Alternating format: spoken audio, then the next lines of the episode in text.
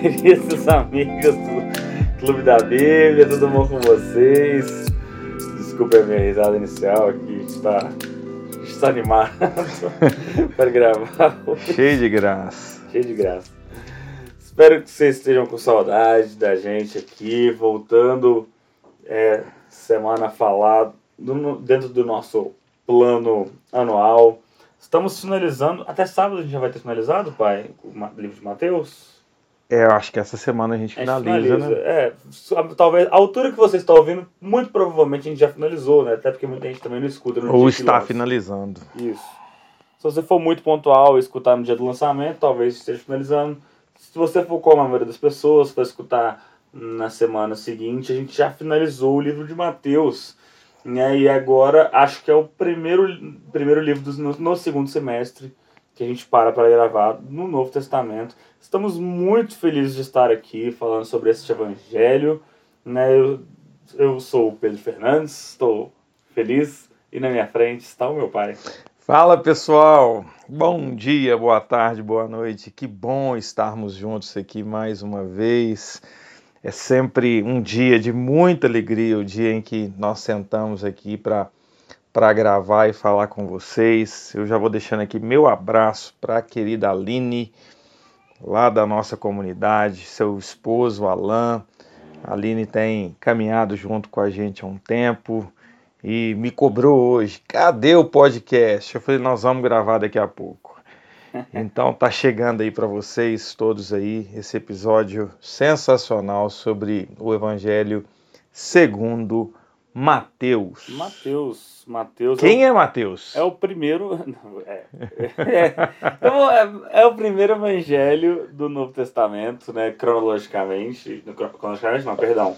É... O primeiro escrito? Não. Ó, eu vou, pra você não ficar me colando resposta, Mateus era um cobrador de impostos, né? Então, ele foi um dos.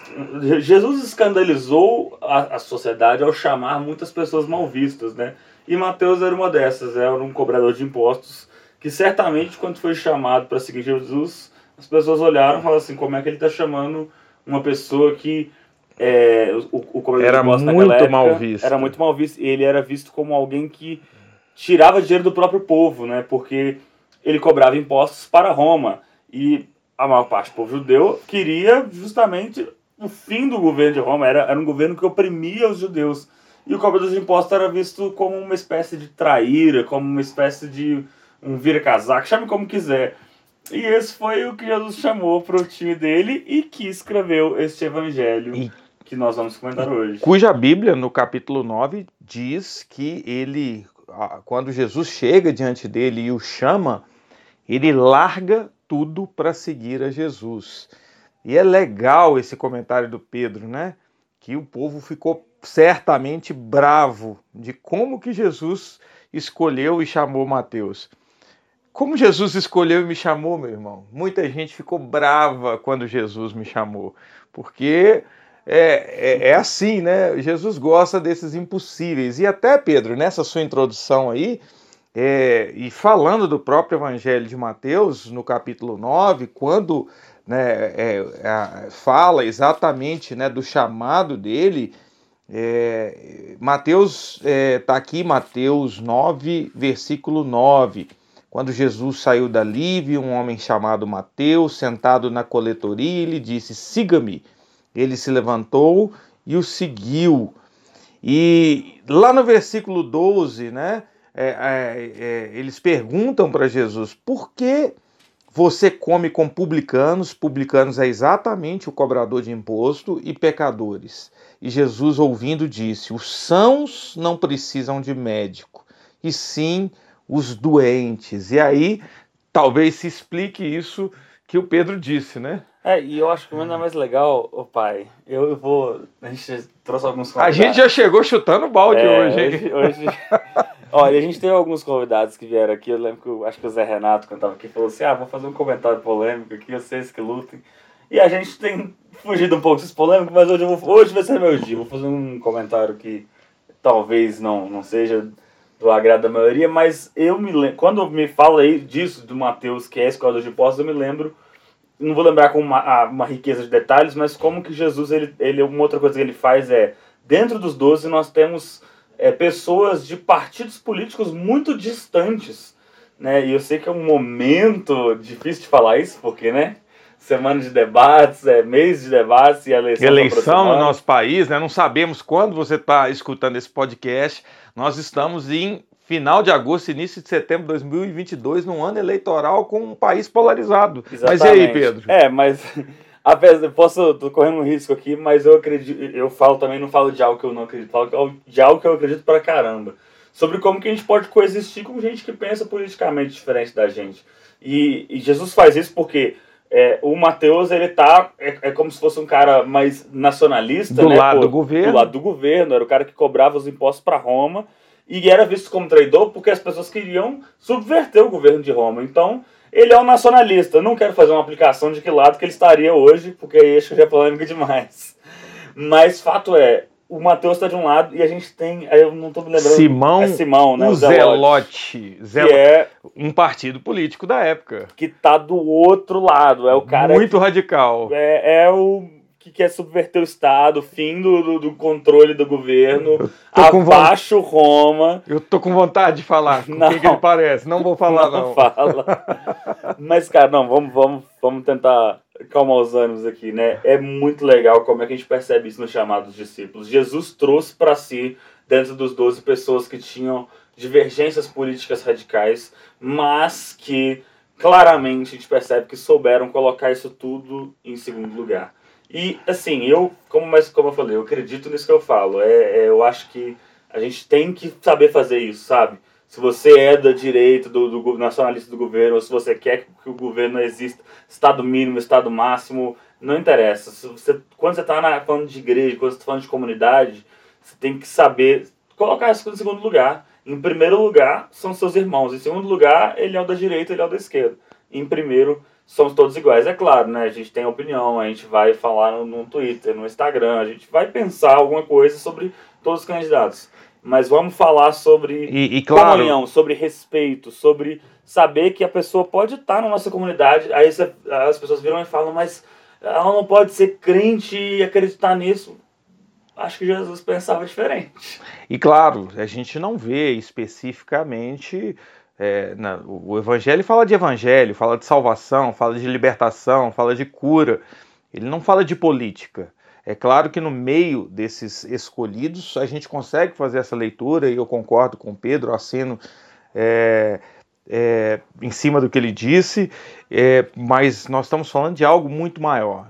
Né? Algo que tem o propósito de salvar as pessoas. O Evangelho ele é, ele é ou a, a, as boas novas de Jesus para aquele que entende, como lemos aqui o texto, que é doente e que precisa de um médico. Isso. Aquele que entende que ele nasceu pecador, condenado à, à, à, vida eterna no fogo do inferno, mas que há um Jesus que veio e basta crermos nele e andarmos com ele e largarmos tudo para seguir a ele, para desfrutarmos de uma vida eterna com Ele. Esse é o objetivo do Evangelho o... do nosso Senhor Jesus Cristo. Para encerrar o assunto, a gente falar, entrar de fato no livro, o Tim Keller fala algo que eu acho sensacional. Ele fala que os espectros da direita e da esquerda são muito pequenos para abarcar o reino de Deus. O reino de Deus é muito maior do que direita e esquerda, sobre, do que a sua visão sobre economia, política e Estado.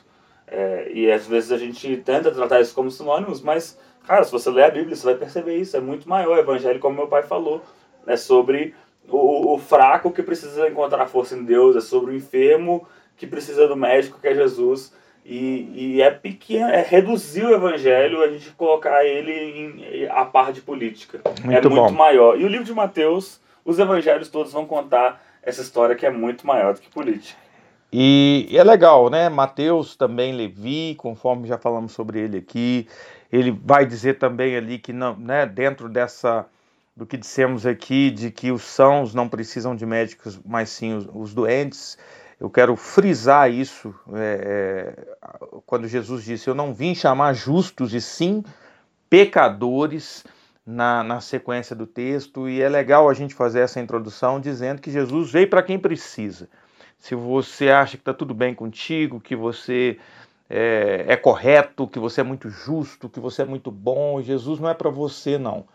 Jesus é para quem, não, eu preciso de salvação, eu preciso ser diferente. E, e, e, é muito bom a gente fazer essa introdução, porque o reino de Deus é diferente. E o reino é o tema central desse livro. O rei e o reino. Mateus, sendo um judeu, é, ao se converter, ao começar a andar com Cristo, e depois lá na frente, quando ele escreve o seu evangelho, ele escreve, ele escreve para os judeus cronologicamente, o primeiro evangelho escrito foi o de Marcos, que nós já fizemos um podcast, você pode buscar aí e ouvi-lo depois. E, e, e, de Marcos derivam os evangelhos de Lucas e de Mateus. É, cada um com um enfoque, né? São, são o que nós chamamos, depois você volta nos outros nós já gravamos Marcos e já gravamos João. Isso. E ali você fizemos uma introdução quando a gente fala um pouquinho sobre o que, que são os evangelhos sinóticos e o que, que é o evangelho de João. E como que cada um deles tem uma ênfase. Por isso que a gente está falando dessa ênfase de Mateus no reino, porque né, o Marcos vai falar bem rapidamente para os romanos, para os romanos, Jesus servo e João para os é para toda é, os todos. gregos, toda, todo mundo, né? Mas um evangelho mais universal. Isso, e o Jesus... Mais teológico, mais carregado de, de, de, discursos íntimos de Jesus. E o Jesus, filho de Deus, né? Jesus... O filho de Deus. É, espiritual, vamos dizer assim. E, e Mateus com essa visão de rei, reino... É, e aí ele vai escrever para os judeus. Então aí, esse, esse judeu convertido a Jesus, ele agora ele vai escrever um evangelho para os seus é, compatriotas, para mostrar que esse Jesus que chegou, que veio, é o Messias, é o ungido, é o esperado. Por isso que o Evangelho de Mateus ele começa lá no capítulo 1, né, livro da genealogia de Jesus Cristo, filho de Davi, filho de Abraão. E ele segue toda uma genealogia a partir de Abraão, porque para o judeu, o judeu. Era uma das coisas mais importantes era saber se todas as promessas estão sendo cumpridas, né? Tanto que você vai pegar vários livros do, do Antigo Testamento, Crônicas é um grande exemplo, mas vários outros vão ter. Né, quando o pessoal volta do cativeiro, você vai ver isso, é, se não me engano, em Esdras ou Neemias. Sempre há uma genealogia, Gênesis tem genealogia, porque isso é importante para um judeu para que ele entenda né, como veio vindo até o cumprimento da promessa. Então, se você pegou Marcos lá, por exemplo, Marcos já começa falando que Jesus está fazendo, fazendo, né, que, naquele propósito de evangelho de ação, que o romano, para quem Marcos escrevia, era um povo acostumado à ação. Agora não, nós temos um Mateus que precisa mostrar para os seus compatriotas que ainda não tinham crido em Jesus, né, que não, veio o Messias, o ungido já veio, já habitou no nosso meio, ele é o rei do novo reino, né? é chegado o reino de Deus, do reino que havia chegado, e ele então ele vai é, e, é, focar nisso. E acho que por isso que a gente, por exemplo, por isso pra gente, às vezes a gente lê a genealogia e quer pular a genealogia, porque pra gente não tem valor nenhum. Talvez a gente é muito mais o perfil do Marcos, que escreveu mais da boa, ação. Boa. A gente é, seria, inclusive, né, um evangelho mais curtinho, né, mais direto, é bem o perfil talvez nosso pós-moderno aqui. Mas é legal a gente entender a cabeça do judeu do século I ali que precisava, tava pensando, cara, mas será que esse Jesus que veio, pô, tá, tinha uma promessa que ele seria filho de Davi, ele é, ele é descendente de Davi mesmo? E aí você vai ler na genealogia, você vai descer, você vai ali no meio você tem o nome de Davi e, e o judeu pa, parando para ler e olhar e falar, ah, tá, não, é filho de Davi. E mais um monte de promessas que tinha que ele ia ser da descendência X, descendente da tribo de Judá, descendente de N coisas, que todas estão cumpridas, e, e Mateus condensa tudo isso numa genealogia que para eles tinha um imenso valor, e, e a gente pode aprender, pelo menos saber por que está lá. Né? E, e, você vai ver, por exemplo, também no Evangelho de Mateus, várias passagens onde ele escreve: Isto aconteceu para que se cumprisse o que fora dito Isso. por intermédio do profeta Isaías, por intermédio do profeta Fulano. Porque ele, ele precisava fazer referências à, à, à Torá, a, a, aos livros da lei, aos livros proféticos, né, o que nós chamamos hoje de Antigo Testamento. mas que eram os livros, é, é, a lei né, que, que, que aquele povo lia, cria e procurava praticar, né? Então ele tinha toda essa preocupação e por isso ele deixa esse tipo de escrito. Só um exemplo muito rápido: a gente tem no primeiro capítulo uma longa genealogia que mostra a preocupação. No segundo capítulo, em é, 20 e poucos versículos, a gente já tem duas citações do Antigo Testamento, né? Ele começa falando no, no capítulo 2, verso 6, ele vai citar, aí eles responderam, em Belém de Judá, é, em Belém da Judéia, pois assim escreveu o profeta, mas tu, Belém da terra de Judá, e ele cita o profeta. E depois no verso 18, vai falar, no verso 17 fala, então se cumpriu fora dito pelo profeta Jeremias. Ouviu-se uma voz em Ramá, choro e grande lamentação. Ou seja, em dois capítulos, inúmeras referências. Ele está citando Miqueias, que é quem... de Judá. Miqueias é o profeta que fala que de, de Belém viria Isso. o Messias. Miqueias 5.2. Exatamente. E, e citando Jeremias. Obrigado, Pedro, por, por, ilustrar. No próprio capítulo 2, por exemplo, né, o texto que fala da visita dos magos, e aqui também, só para cutucar a turma, é, não sabemos se são três magos, né? A gente aprendeu aí que são três magos. Não, Porque são, são três presentes. Exatamente, né? são três presentes: ouro, aí... incenso e mirra. E aí a gente deduz que eram três magos, mas a Bíblia não fala quantos eram os reis. É tipo aquela coisa da maçã lá do Jardim do Éden, que a gente acabou ficando, né? A maçã é, é fruto. Não é maçã, é um fruto, né? Mas aí, só dos magos é uma coisa, né? Três magos. E é legal também nos magos, porque começa o capítulo 2 dizendo assim: Tendo Jesus nascido em Belém da Judéia, nos dias do rei Herodes, eis que vieram uns magos do Oriente a Jerusalém e perguntavam: Onde está o recém-nascido rei dos judeus? Olha a preocupação aí né, do rei dos judeus, porque vimos a sua estrela no Oriente e viemos para adorá-lo. Então, também nessa introdução, ou seja, em pequenas passagens, nós vamos ver é, é, sempre essa ênfase de Mateus querendo mostrar é, que, o rei, que o rei já tinha visto e que o reino, e aí vamos ter várias parábolas sobre o reino de Deus se não me engano, são mais de 50 referências ao reino, que o reino havia chegado, ou com histórias sobre o reino, é, porque essa, né, frisamos aqui, era a preocupação de Mateus para aquele povo. Show de bola. É, pai, não sei se você. É, a, a, assim, nesses primeiros capítulos a gente tem isso, né? Os magos e, e tudo que meu pai citou. No capítulo de número 3, João Batista preparando o caminho mais promessas, mais, né, João é, sendo citando diretamente o profeta Isaías, é, voz do que clama no, deserto. Uh, a tentação de Jesus é mais um, um, um trecho cheio de, de, de, de, referências. Jesus começa a pregar, assim, na minha Bíblia aqui especificamente, ela mostra os, os recuos de parágrafo toda vez que tem uma citação.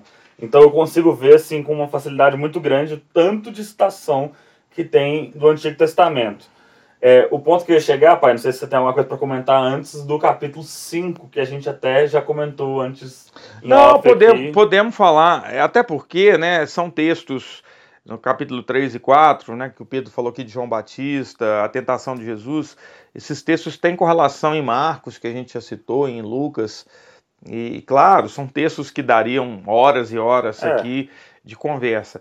Mas a gente estava quando a gente estava fazendo a pauta aqui, querendo focar um pouquinho no capítulo 5, né? Que, é. e, e, do que que fala, Pedro, esse capítulo 5 aí, 6, 7? Então... Introduz aí pra gente.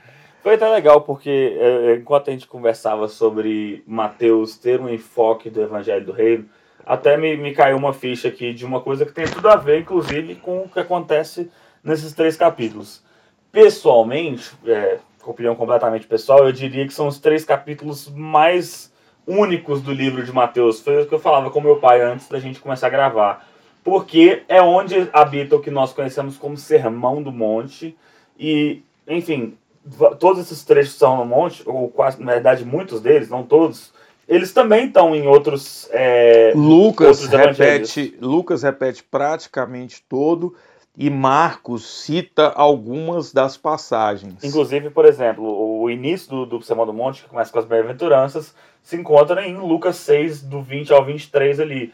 É, ou seja, esse, isso tudo está em outros lugares, mas o livro de Mateus é o livro que melhor organiza o Sermão do Monte. Ou seja, ele está na íntegra, está perfeitamente bem organizado.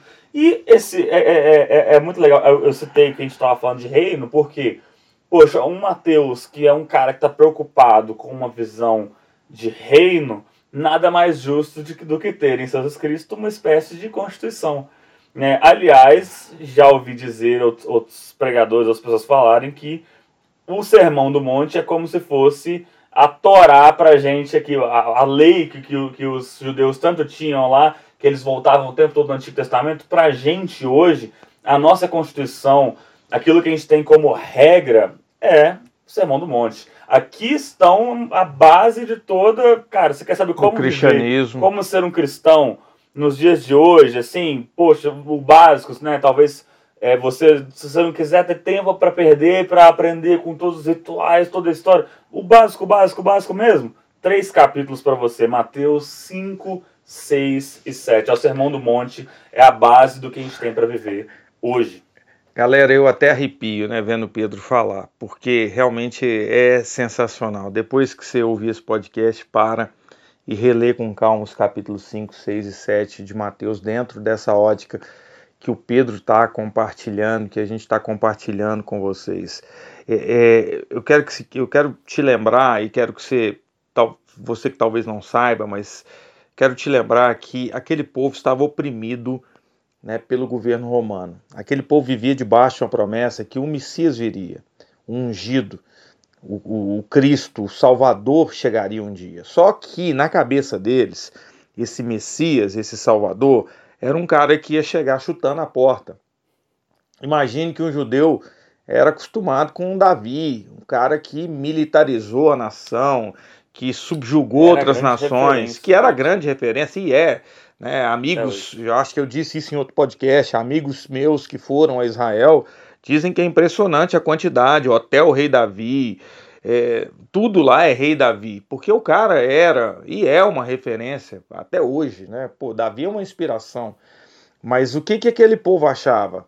O Messias vai vir para subjugar, tirar nós, nos tirar, perdão, da, da opressão que Roma está colocando sobre nós, e antes de Roma é, nós tivemos os impérios babilônicos, assírios, Medo-Persa, é, gregos, né, que subjugaram, é, que, que eram as principais potências aí naqueles anos anteriores a, a, a Roma, e de repente aparece um homem simples da Galileia, que inclusive é, o próprio Evangelho né, diz que, que questionavam, né, pode vir alguma coisa boa da Galileia, e esse homem ensinando um conjunto de, de leis, de, de, de, de novas interpretações, vamos por assim dizer, da Torá, é, trazendo verdades que hoje para nós, né, cristãos, né, são verdades, às vezes algumas até difícil de praticarmos, né, valores absurdamente diferentes. Então você tem, por exemplo,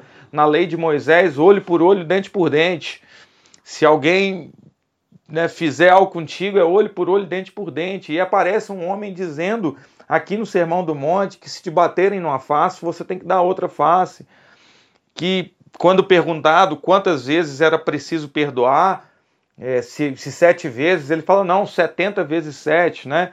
É, é, alguns estudiosos vão dizer que ele está falando 70 vezes 7 lá de Gênesis, que, é, é, é, que, que, fala né, de, de, de, de é, como que eu posso dizer, contra o perdão, de, de, de e agora que não, ele está tá querendo dizer o seguinte: eu tenho que perdoar muitas vezes. E, e ele vem com esse discurso: bem-aventurados pobres em espírito, porque deles é o reino dos céus. Mas como assim? Humilde de espírito, pobre de espírito. Quem são esses que vão herdar o reino do céu?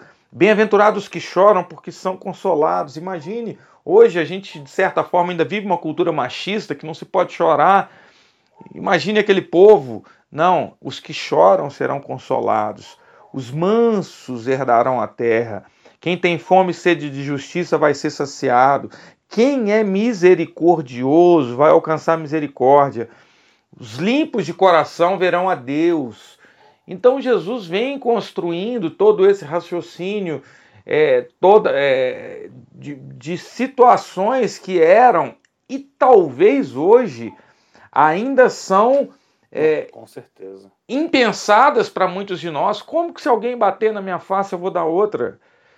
como é, a gente a, a gente vive é, é, sem Cristo, a gente vai viver na contramão de tudo que Jesus ensinou. Com Cristo, nós temos dificuldade em visitar o Monte das Bem-aventuranças. É, e é, é muito. Não, é, é, realmente é, é, muito incrível. É, é contracultural o estudo e é contracultural até hoje. O... Indique o livro O Evangelho de Ponta Cabeça. Eu tô com ele na cabeça, mas é, é porque eu, eu tenho tentado indicar livros que eu li, mas tem uns que é difícil mesmo, porque a gente ouviu já muito bem sobre ele. O Evangelho de Ponta Cabeça é um livro que a editora de Juscop relançou no Brasil alguns anos atrás.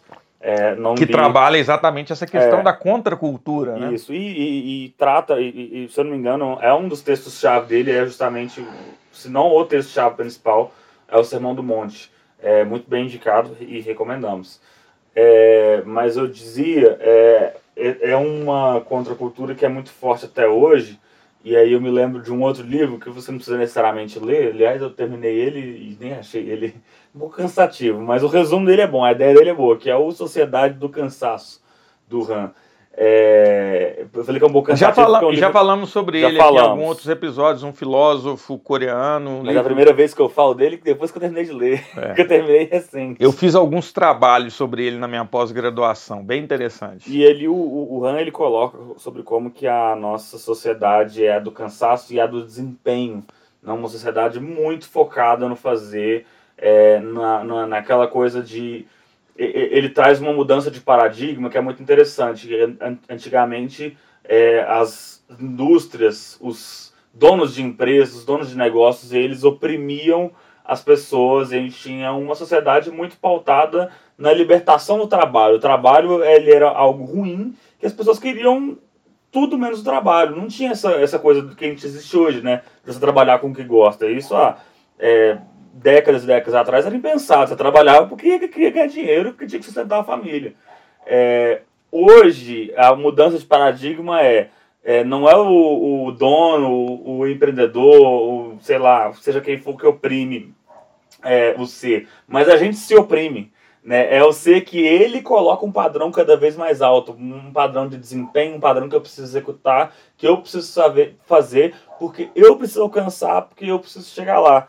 E, cara, essa lógica de, tipo, de triunfalista, essa lógica de conquista, é, é muito curioso como é que ela também estava presente naquela época. Aliás, esses dias, lendo já mais para frente do Evangelho de, de, Mateus, a gente tem um fato muito interessante lá para frente, que é quando é, Tiago e João vão chegar para Jesus solicitando a ele sentar à sua direita e esquerda. Uma lógica totalmente dominadora. Tipo assim, Jesus, quando você for fazer aquela, aquela triunfo, quando você for dominar tudo, você estiver ali só governando, dá um cargo bom pra gente, arruma um espaço no seu gabinete, deixa a gente participar disso. E o Je Jesus fala, dá uma resposta muito sensacional que eu já li 80 vezes e eu li hoje e fiquei pensando, eu preciso aprender mais disso. Né? Jesus vai falar, olha, dentre as pessoas ao seu redor, é, elas são conquistadoras, dominadoras, e entre elas quem tem mais poder é que pode, mas dentre vocês não vai ser assim. Quem quiser ser o maior, que sirva. A, a contracultura do reino. A contracultura. Esse texto está lá na frente, mas ele é uma, claro. uma, um reflexo direto do que a gente vê aqui em Mateus 5. Jesus colocando para os discípulos uma lógica diferente. Tipo assim, vocês não vão operar segundo a lógica do mundo. O, o, a gente não pode viver segundo as, as regras do mundo, embora estejamos aqui entre nós, que o maior seja aquele que serve. E aqui, Pedro, cabe também um, um outro parêntese, que é o evangelho onde há mais críticas aos fariseus, aos saduceus, que são aqueles religiosos da época, cada um com seu conjunto de crenças também, é, alguns mais apegados à tradição, outros mais exatamente o que a lei diz, mas Jesus critica e os chama por diversas vezes de hipócritas, né? A palavra hipócrita no grego, é, de onde vem a palavra hipocrisia, significa ator, né? É, naquele teatro grego em que se colocava máscaras, os hipócritas eram aqueles atores que colocavam as máscaras para fazer algum papel. É, e é isso que Jesus chama os fariseus. Vocês ensinam algo, é, em, em um determinado texto, Jesus até fala: podem até fazer o que eles ensinam, mas não, no capítulo 23, mas não façam o que eles fazem, porque eles são mentirosos. Eles querem colocar roupas bonitas, eles querem fazer longas orações, eles querem serviços, eles querem sentar no primeiro lugar é, da, da, de qualquer de, de, de, de um ambiente religioso da, nas sinagogas, mas eles não cumprem aquilo que eles pregam. Jesus vai falar que eles colocam fardos pesados sobre as pessoas que eles mesmos não estão dispostos a carregar. Exatamente. E os fariseus vão aparecer constantemente em todo o livro de Mateus, aliás, nos demais evangelhos também, mas no nosso enfoque aqui de Mateus, sempre querendo fazer alguma pegadinha com Jesus, sempre querendo é, pegar Jesus de alguma forma para que pudessem é, condená-lo. E não conseguindo, eles vão culminar lá no, no, final de cada evangelho, né, com a paixão do nosso Senhor Jesus, que é, é a crucificação de Jesus, que é algo injusto. Né? Eles julgam, eles arrumam Falsos, gente, falsas testemunhas, falsas testemunhas para mentir contra Jesus.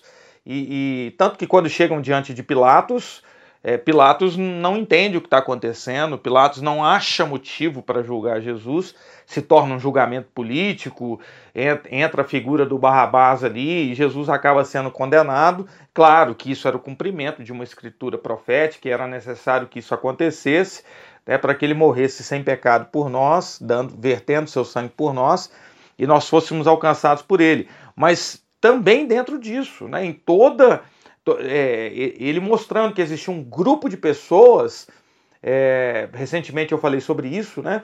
Esse grupo de pessoas que se opunha a ele, ao contrário do, do, dos discípulos, que era o grupo de pessoas que, se, que o seguia e que, e que estava aprendendo com aquele rabino, é, aquele mestre chamado Jesus Cristo. E eu acho que a, a figura dos fariseus nos ajuda até a dar um passo é entender o, como que a gente se posiciona em relação a essa constituição chamada Sermão do Monte. Porque, se, se por um lado, uma das primeiras coisas que você vai observar, é, principalmente, vamos até passar aí, tem, o meu pai leu boa parte das bem-aventuranças, depois Jesus vai falar sobre o seu sol da terra, a luz do mundo, e ali, a partir do, do verso 21, talvez um pouco antes, mas do 21 me chama mais a atenção aqui, até pelo subtítulo que minha Bíblia dá, ele vai colocar Jesus algumas coisas que são o que a gente poderia chamar de subir um pouco a régua. Jesus vai pegar boa, boa, algumas boa. coisas que estavam ali no Antigo Testamento e vão tornar um pouco mais difícil. Basicamente, você já, já ouviu isso, mas deixa eu materializar para você. Ele vai dizer, é, antigamente, é, dizia que a gente não, não para não matar. Todo mundo conhece o mandamento, né? Tá entre os dez mandamentos. Não matarás. Mas Jesus vai dizer assim, agora eu vou deixar um pouco mais difícil. Você, se você pensar no, no seu coração, você odeia o seu irmão, você já cometeu homicídio contra ele. É, e ele prossegue, né? Ah, naquela, na, na lei de Moisés está escrito, ó, não adulterarás. Agora eu te digo um pouquinho mais difícil. Você pensar uma intenção assim, pô, já não já Olhou adulterou. com olhar impuro. Olhou com olhar impuro, já adulterou. Então, aí, por que eu coloquei a figura dos fariseus? Porque aí a gente tem uma coisa interessante. Se os fariseus eles foram condenados por Jesus por ter um por colocar um fardo pesado nas pessoas, mas Jesus está subindo a régua, a gente tem uma questão, um probleminha para resolver aqui. E, e, gente, assim, agora a gente, vamos desenrolar o nó, né? É muito incrível como que o Sermão do Monte precisa ser, lido, é, precisa ser lido a partir de uma lógica de graça. A partir de uma lógica de algo que a gente está até Acho que ainda está é, fresco na mente, né, o senhor pastor Luciano Subirá. Graça transformadora. Gente, aliás, é, essa acho que é uma recomendação que a gente pode deixar de fazer, né? Livro, pregação, procura, gente. É, o pastor Luciano Subirá escreveu um livro chamado Graça Transformadora, ao qual fui convencido, estou lendo ele, pai. É, ele conseguiu convencer a ler. E ele tem e feito ele... uma conferência no Brasil, onde já fez mais de 100 edições em diversas igrejas. Nós tivemos a oportunidade de aqui em Belo Horizonte ficar por mais de duas horas ouvindo, dizendo sobre essa graça, sobre graça. que. É, então, é o ponto de conexão com isso tudo, né? E a gente precisa entender, é, é, é uma coisa, e ele, o Luciano fala isso, né? Não é teologicamente raso, não é uma coisa tosca, é algo que você precisa parar, pensar para entender. Mas é o ponto de conexão com tudo isso. Cara, Jesus, na verdade, ele está condenando uma justiça vazia, uma justiça falsa, um fardo que é pura religiosidade. Mas ele não está condenando os atos em si. os atos em si, quando, quando feitos a partir desse lugar de graça, a partir de, de uma graça que me educa, que me, me transforma, né, tal qual o título do livro, e me leva a conseguir praticar esse alto padrão do Sermão do Monte, é isso, é, é, é ali que Jesus quer que a gente chega. Não é que ele quer, tipo assim, ah, não, já que é impossível seguir a lei de Moisés, esquece essa lei. Não. Aliás, é um dos tópicos do Lucianelli, fala sobre mudança de lei, né? Que é uma, uma coisa que acho que todo mundo que estava lá no dia com a gente Uma mudança saiu. de paradigma, né? Então, é, pensa nisso. Pensa em como que o Sermão do Monte, do Monte ele precisa ser lido a partir dessa ótica. Jesus não está rebaixando o padrão. Jesus não está dizendo porque os fariseus são hipócritas, vocês não precisam fazer nada. Ele está dizendo ao contrário. Façam até mais do que os fariseus, né? Jesus vai dizer isso. Se a justiça de vocês não acederem muito dos fariseus, é, não, não vale. Então, que a nossa que, que a gente seja muito melhor que eles, motivado pela coisa certa. Esse é um olhar central, importantíssimo para entender o sermão do Cara, e, e, duas coisas, né? É, alguns, né? Muitas pessoas dizem, ah, veio o tempo da graça, então é um Jesus que é amor, que aceita tudo, e, e, e diante de, desses dois exemplos que, que o Pedro deu, como que Jesus aceita tudo, sendo que, por exemplo, ele condena o, o adultério, né? a Bíblia condena o adultério no Antigo Testamento, e agora ele não só condena o adultério, ele condena o olhar impuro, ele condena é, o desejo pecaminoso no coração, o desejar mal ao meu irmão é um pecado. Então, como Pedro disse, que a régua subiu, a, a responsabilidade aumentou. Agora, por outro lado, também quero frisar isso que o Pedro deu, o Pedro disse. Tudo que lemos aqui nas bem-aventuranças, aliás, toda essa contracultura que falamos, todo o ensino de Jesus, ele só é possível se a gente andar colado com ele, se enchendo do Espírito Santo e buscando a graça dele. A graça dele, o poder dele se aperfeiçoa na nossa fraqueza. A graça dele nos capacita a viver da forma que ele quer. Então, isso não é um fardo pesado. É, você certamente ama alguém, talvez o seu marido, a sua esposa, os seus filhos. É, eu não sei quando eu falo em amar alguém, quem você pensa. Mas o amar uma pessoa envolve em me doar a ela, em querer agradá-la. E se eu verdadeiramente amo a Deus, e se eu verdadeiramente entendi que Jesus é o Filho de Deus, eu quero é, fazer aquilo que o meu Senhor me ordenou. Embora perdoar o meu inimigo seja difícil, Embora orar pelo meu inimigo pareça algo impossível, se eu visitar esse monte das bem-aventuranças, se eu buscar ser sal, ser luz nessa terra, se eu buscar realmente é, entender esse conjunto de, de, de, de, de, coisas que Jesus deixou aqui na, na, né, na no, leis, essas leis, essas regras do Sermão do Monte, se eu entender isso, e eu quero agradar o meu Senhor Jesus, Ele vai me capacitar, Ele vai é, me dar condições de, de viver pra, com graça, para não ser apegado ao dinheiro, para, enfim, para cumprir tudo que Ele deixou escrito aqui. Show. Pai, e uma outra coisa que me chama atenção no Sermão do Monte é como que é também é um momento em que Jesus vai estabelecer uma, uma lei, uma uma, alguns princípios extremamente voltados para o outro, né?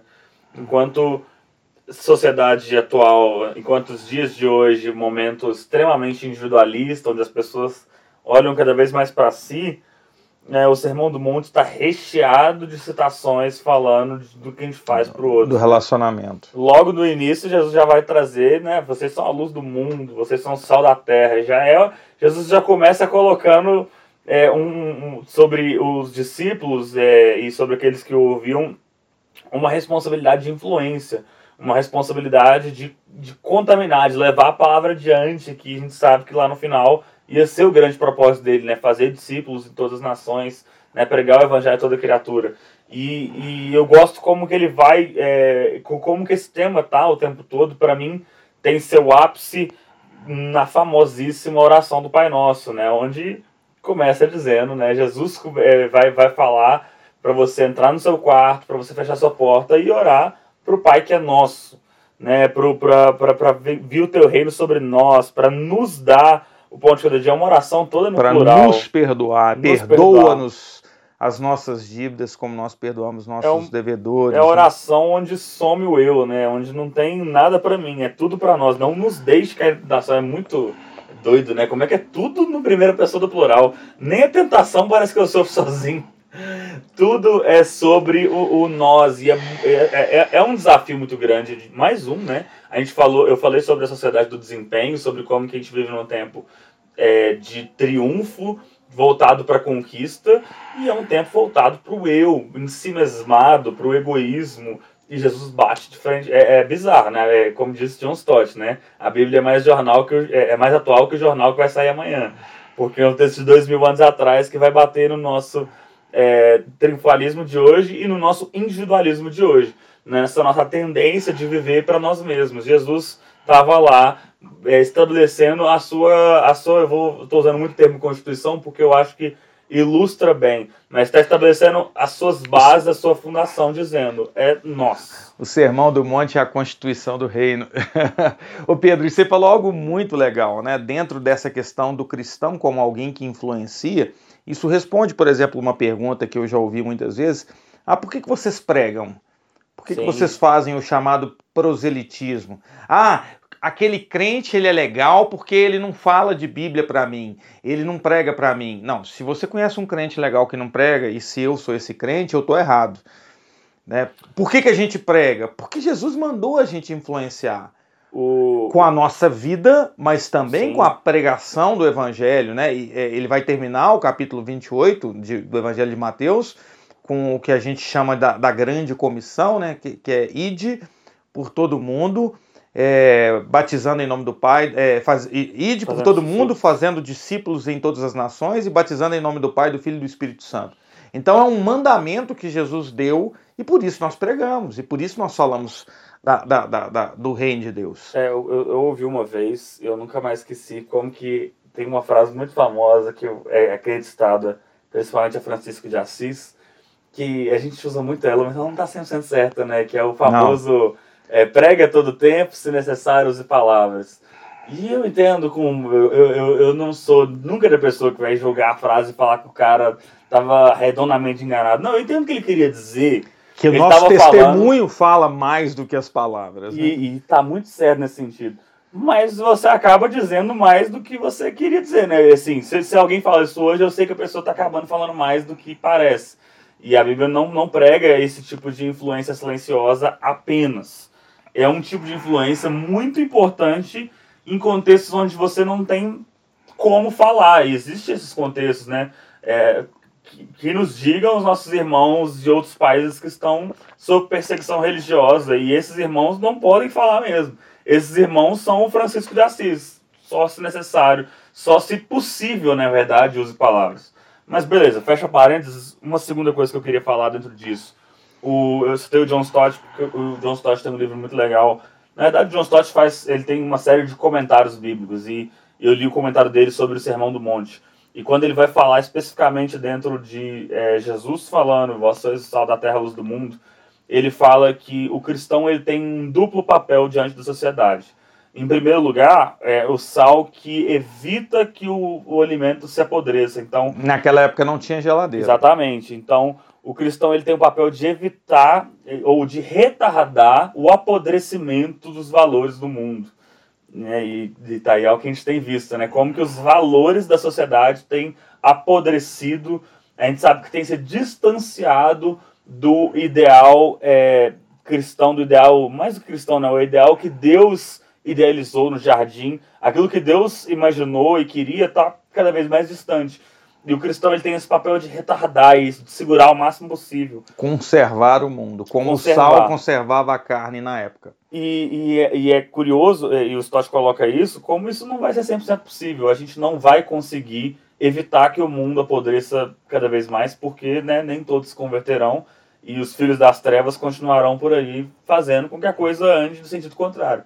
Mas eu gosto dessa ideia do de retardar, de conservar, no que for possível, fazer que, que ande mais devagar possível, se possível, fazer que ande no sentido oposto, que o mundo avance em valores segundo o reino, né? Mas pra gente que, de- dependendo da sua escatologia, né? Se você crê que, que as coisas vão ser redimidas na, na volta de Jesus, e é o que eu creio, é só lá que a gente vai ver as coisas de volta em ordem. Então, enquanto isso, o cristão tem essa dupla tarefa: retarda é, o apodrecimento e dá sabor. O sal também é o outro lado. É o, é o papel cristão de é, promover aquilo que, que, que, é, que é o bom, aquilo que os, os valores corretos, promover aquilo que faz bem. E, e pensa comigo, né? Às vezes a gente, como cristão, e eu acho que tá aí um erro que às vezes a gente engorda, a gente tem só pauta negativa, é só tipo que não pode.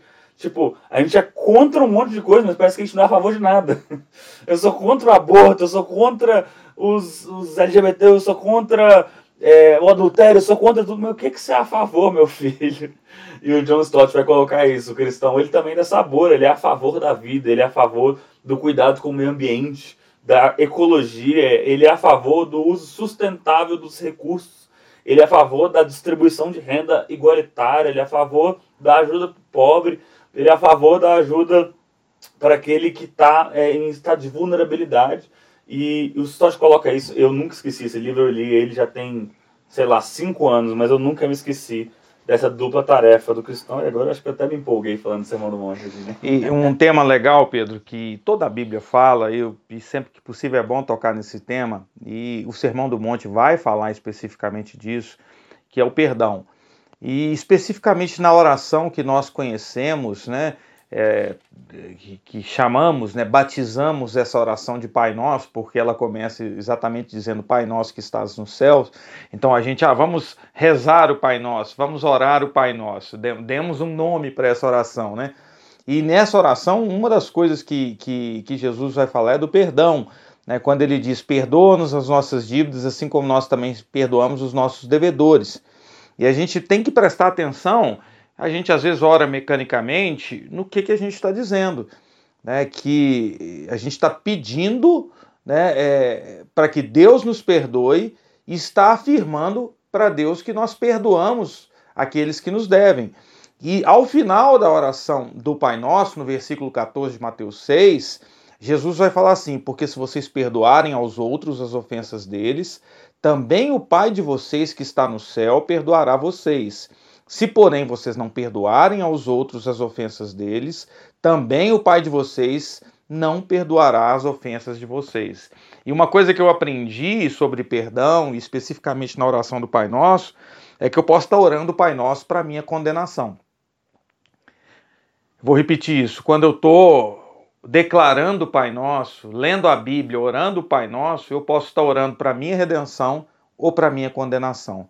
Porque se eu não perdoei alguém, se eu não perdoei a falta de alguém, se eu não perdoei o que alguém me fez, eu estou dizendo para Deus que Ele não precisa me perdoar. Então, assim, o perdão é algo muito sério. É, há pessoas vivendo acorrentadas porque não perdoaram. Há pessoas é, que estão há anos carregando uma mágoa, um ressentimento, né? Alguém já disse né, que o ressentimento é como se você tomasse um copo de veneno querendo que a outra pessoa morra, mas quem vai morrer é você. E o perdão é algo muito sério, é recorrente. Né? Pedro vai falar com Jesus: até quantas vezes devo perdoar?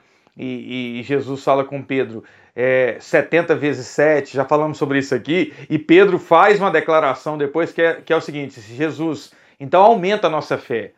Todo mundo conhece essa declaração, né? Senhor, aumenta a nossa fé. A gente acha que essa declaração é diante de um milagre. Não, é diante de quando Jesus fala que a gente tem que ser gente perdoadora. Lembre-se disso, contra a cultura do reino. Não, só um parênteses dentro dessa questão do perdão, né? E eu já vi também é, alguns estudiosos dizendo que Pedro parece que estava tentando impressionar Jesus com o sete. É. é que tipo assim. boa, é, boa. A maioria, não, e, e, é real, assim, parece que na, na, na cultura, tipo assim, você perdoar três vezes era tipo assim, nossa, perdoou três vezes. E Pedro parece que não, sete vezes, eu perdoo muito. Jesus, até sete, tipo, querendo acertar a questão.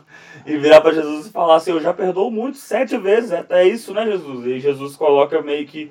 É, é, é consenso que há uma hipérbole, né? não é que na, na, na vez de 491 você pode parar de perdoar. Óbvio que não.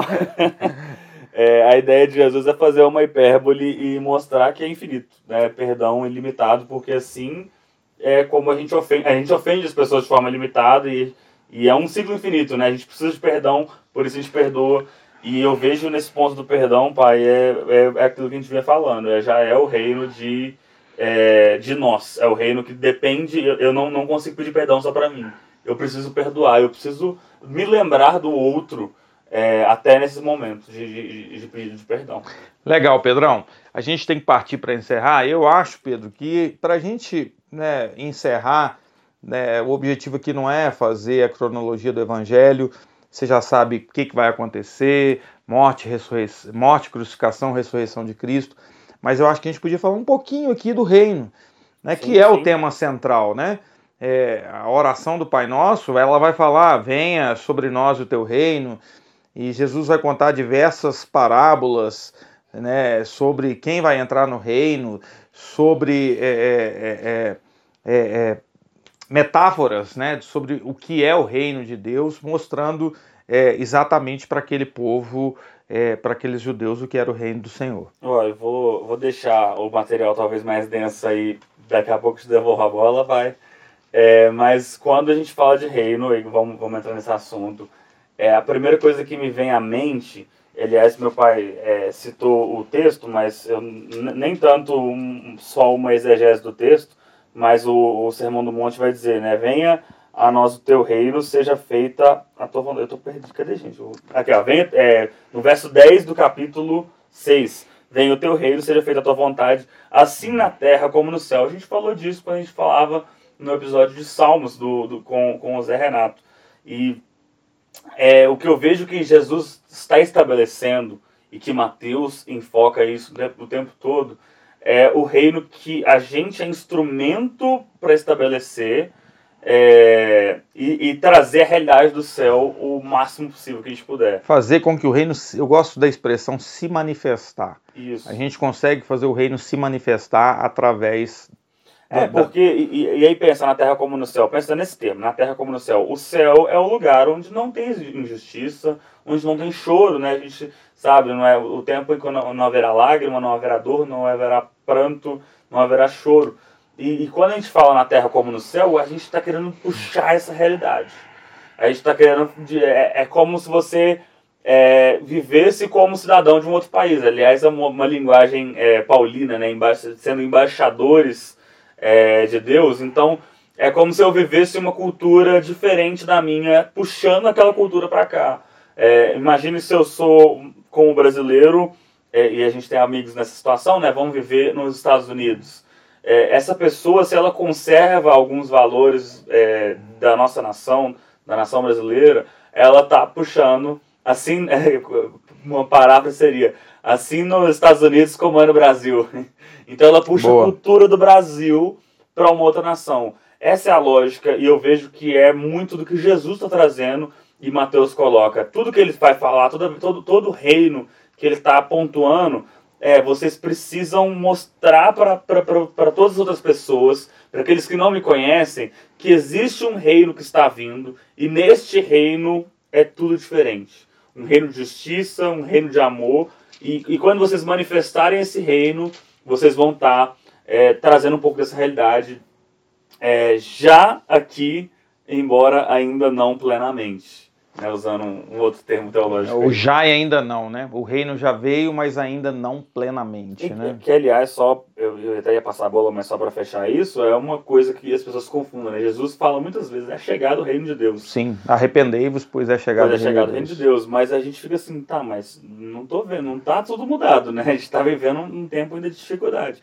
Por causa disso, o reino chegou, Jesus estabeleceu, mas ainda não plenamente. E desde que ele chegou, a gente está tentando trazer essa realidade para cá. E é exatamente o que você falou, por isso que eu gosto da expressão se manifestar, né? Aonde um cristão chega, através de nossas atitudes, do nosso comportamento, o reino de Deus tem que se manifestar. Claro, ainda somos falhos, imperfeitos, erramos, mas nós precisamos, né, através da graça do nosso Senhor Jesus, tentar da melhor forma ser esses cidadãos dos céus que estão fazendo a diferença na terra é, ele, Jesus, é, Mateus vai falar sobre várias parábolas, lá no capítulo 13 tem algumas, né? é, a parábola do fermento. Jesus lhes contou ainda outra parábola: o reino dos céus é semelhante ao fermento que uma mulher pegou e misturou em três medidas de farinha até ficar tudo levedado. Ou seja, ele está falando que o reino se expande rapidamente. Né? Eu gosto muito da parábola do tesouro escondido, que é o capítulo 13, versículo 44. O reino dos céus é semelhante a um tesouro escondido no campo que um homem achou e escondeu. E então, transbordando de alegria, ele vende tudo que tem e compra aquele campo, né? A sensação de quem achou o reino de Deus. Sim. Eu vivi muito isso na minha conversão e vivo hoje. Eu descobri algo diferente aos 37 anos de idade. Eu descobri um Jesus que eu conhecia só da sessão da tarde e do que me falaram. E aquela sensação de ter descoberto uma coisa que você procurou a vida inteira, mas não sabia que estava procurando, né? É isso, isso. Que, que é, é, é que é, principalmente a pérola de grande valor, né? O tesouro escondido ele estava procurando. A parábola seguinte da pérola, versículo 45, o reino dos céus é também semelhante a um homem que negocia e procura boas pérolas. É, é, aliás, ao contrário, você tem razão. O tesouro escondido, o cara está num campo e ele acha um tesouro, ele não estava procurando eu falo que o, o meu caso é do tesouro escondido. Eu achei. E não tava procurando. Eu não tava, mas eu descobri. Quando eu achei, eu descobri que na verdade eu tava. Agora, outras pessoas vão se, vão se encaixar na parábola da pérola. É, a parábola da pérola, vou repetir: um homem que negocia e procura boas pérolas, quando ele encontra a pérola de grande valor, ele vende tudo que tinha e compra a pérola.